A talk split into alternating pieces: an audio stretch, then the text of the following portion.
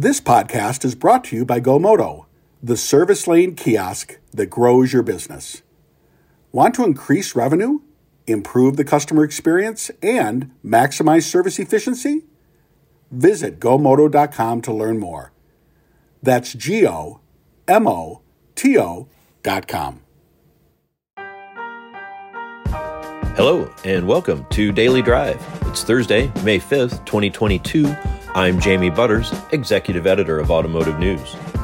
It's a big day for numbers we know and numbers we don't. U.S. sales are out, though not from everyone. We're also looking at quarterly earnings, except for one company that might wish it was sharing profit figures. Plus, a little later in the show, continuous improvement on the factory floor, aided by AI. First, let's run through all the news you need to know to keep up in the auto industry. April U.S. auto sales are in, at least to the extent we're going to get them. Ford and Volvo concluded the monthly reports yesterday, and they were not quite as bad off as their peers. Ford sales dropped 11%, split pretty evenly between the Ford and Lincoln brands, while Volvo slid 9.2%. The average among the seven automakers that report monthly U.S. sales was a fall of 21%. The key macroeconomic figure is the seasonally adjusted annualized rate of sales, which fell to 14.7 million. That's on the high end of estimates for the month. It was faster than March or February, but down quite a bit from the torrid pace set a year ago of 18.5 million. Stellantis, the maker of Jeep, Ram, and Peugeot vehicles, said sales rose in the first quarter, supported by strong pricing and a strong vehicle mix, and also by favorable exchange rates. Net revenue increased 12%, topping $44 billion in the January to March period. Vehicle shipments, however, fell by 12% in the quarter, mainly because of unfilled semiconductor orders. As a France based company, Stellantis reports only sales, in terms of vehicles and revenues, not bottom line results on the odd quarters. CFO Richard Palmer indicated it would have been a profitable one. He told reporters, quote, a 12% increase in revenue with a 12% decrease in volume indicates a very strong performance on price and mix, which augurs well for our margin performance. BMW is not French, it's quite German and the Bavarian automaker weathered the quarter's challenges as expected. It said earnings before interest and taxes rose 12% to about $3.6 billion. BMW confirmed the outlook for the year that it outlined in March when it said Russia's invasion of Ukraine would push down automaking returns to between 7% and 9%. Before the war, it had estimated a range of 8 to 10%. With production constrained by limited supply of parts, BMW shifted to higher margin models, and it looks like that worked. Despite delivering 6% fewer cars in the first quarter, BMW's auto revenue rose 17% compared with the same period last year. The company also consolidated the results of its Chinese joint venture, sending net profit for the quarter to $10.8 billion. And wrapping up today's earnings reports, let's turn to a supplier for an example of the risks of year on year comparisons. BorgWarner reported that its first quarter net income more than tripled from a year earlier, even as most of its business units saw revenues decrease. The key is that year earlier comparison. In the first quarter of 2021, BorgWarner reported a one time loss of $272 million from equity investments. In the first three months of this year, BorgWarner generated net income of about $200 million. Its shares rose 2.2%. And that's the news you need to know. Coming up, avoiding injuries on the assembly line with the help of artificial intelligence after the break. Listen to Fred Hayes, service manager at Temecula Valley Buick GMC, and Philip Candido Fixed Operations Director, talk about their experience with GoMoto in their service drive. Before GoMoto, the backups in the service lane were due to not being able to get to the customer in a, in a timely manner. There's times where menus are passed over where the advisor forgets to tell them, hey, it needs its major service. And now with the GoMoto, customers are presented with a maintenance package every time. The time freed up from not having the customer sitting in front of them every single time they come in, it helps them be more efficient It helps them focus more on the customer's concern and the, the maintenance and service of the vehicle. Before GoMoto, we would average approximately 130,000 in service gross. The kiosk and the service drive doubled the gross profit in the dealership. It's amazing. 100%. Using the GoMoto kiosk makes the dealership more profitable. Want to increase revenue, improve the customer experience, and maximize service efficiency just like Temecula Valley? Visit gomoto.com to learn more. That's G O M O T O dot com. Welcome back to Daily Drive. I'm Jamie Butters. I told you yesterday a, a, little about Toyota using a computerized monitor to observe and analyze the efficiency of factory workers. To explain more about how it works, how Toyota is implementing it, and what the technology can't do, I called up Larry Vellequette, who covers the company for Automotive News.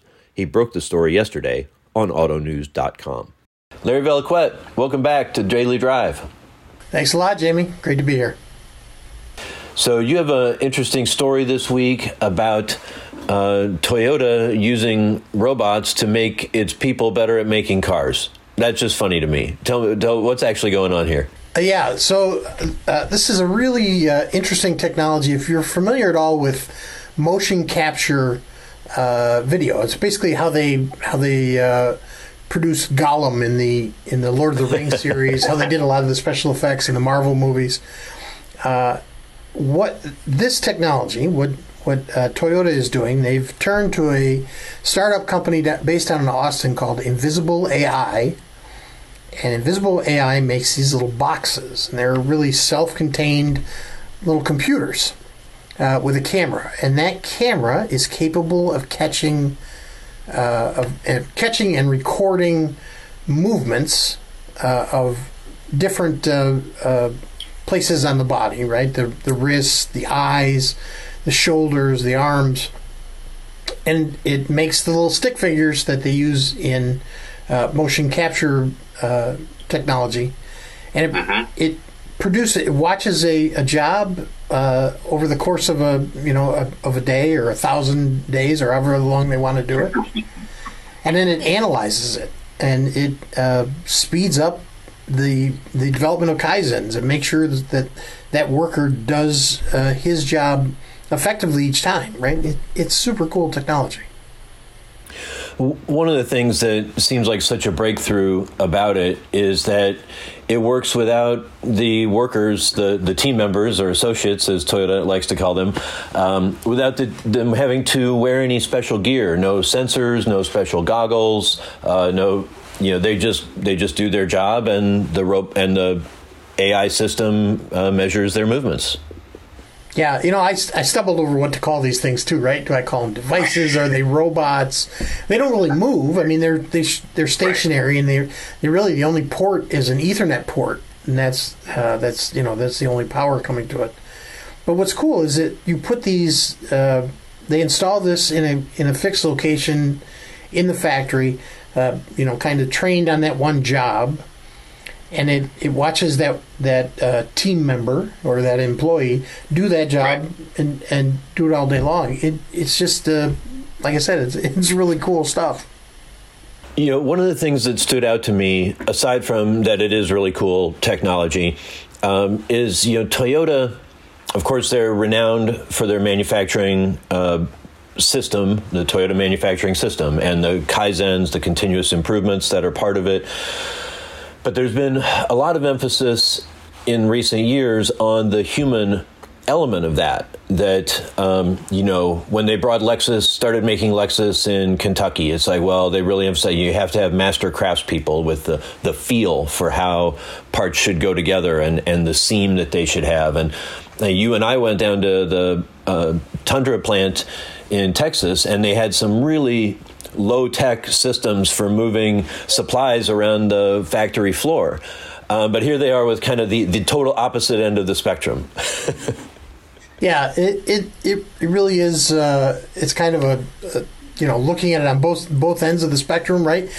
You have with these with these robots uh, something that would automate those kaizens Uh, you know the the low the low tech stuff. I don't think it, it it really is meant to replace the master, you know the the mastercraft, uh, you know assembled by touch. I don't think it's it's anywhere close to um, to phasing that out. It just kind of augments and and speeds up, uh, especially from an ergonom, erg, pardon me ergonomic standpoint.